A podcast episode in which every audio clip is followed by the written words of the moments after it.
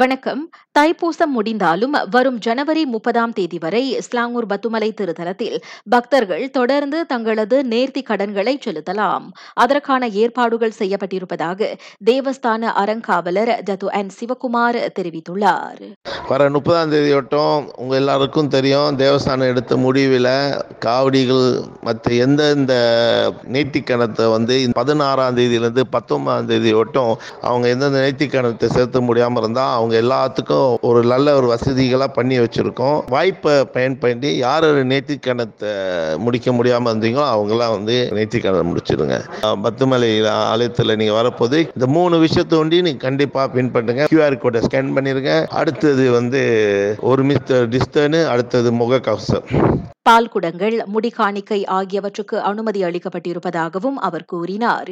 தைப்பூசத்திற்கு அறிவிக்கப்பட்ட எஸ்ஓபிகள் காரணமாக பெரும்பாலான பக்தர்கள் தங்களது நேர்த்தி கடன்களை செலுத்த இயலவில்லை. இதனை கருத்தில் கொண்டு பக்தர்களுக்கு இந்த வசதி செய்து தரப்படுவதாக அவர் ராகா செய்தியிடம் தெரிவித்தார்.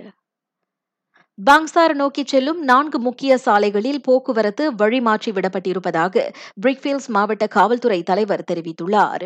ஜலான் பாங்சார் ஜலான் பாங்சார் நோக்கி செல்லும் பாதைகளான Jalan Travers Jalan Raya Jalan Maarof ஆகியவை அதில் அடங்கும். இன்று காலை ஏழு மணி முதலே அப்பாதைகள் வழிமாற்றி விடப்பட்டுள்ளன என்றார் அவர். தலைநகரில் நடத்த திட்டமிடப்பட்ட பேரணி ஒன்றை அடுத்து அந்நடவடிக்கை எடுக்கப்படுகிறது. தலைநகரில் எம்ஆர்டி எல்ஆர்டி மோனோரேல் மற்றும் கேடிஎம்மின் சில நிலையங்களில் ரயில் சேவைகளும் தற்காலிகமாக நிறுத்தப்பட்டுள்ளன எனவே தலைநகரில் பொதுமக்கள் திட்டமிட்டு தங்களது பயணங்களை மேற்கொள்ளுமாறு கேட்டுக் கொள்ளப்படுகின்றனர். நாட்டில் நேற்று மேலும் பதினாறு பேர் கொரோனா தொற்றுக்கு பலியானார்கள். அவர்களில் இருவர் மருத்துவமனைக்கு கொண்டு செல்லப்படும் முன்பே உயிரிழந்தவர்கள். உயிரிழந்தவர்களில் நால்வர் ஸ்லாங்கூரைச் சேர்ந்தவர்கள். நேற்று ஈராயிரத்து எண்ணூறுக்கும் அதிகமானோர் அத்தொற்றில் இருந்து மீண்டு வந்தனர்.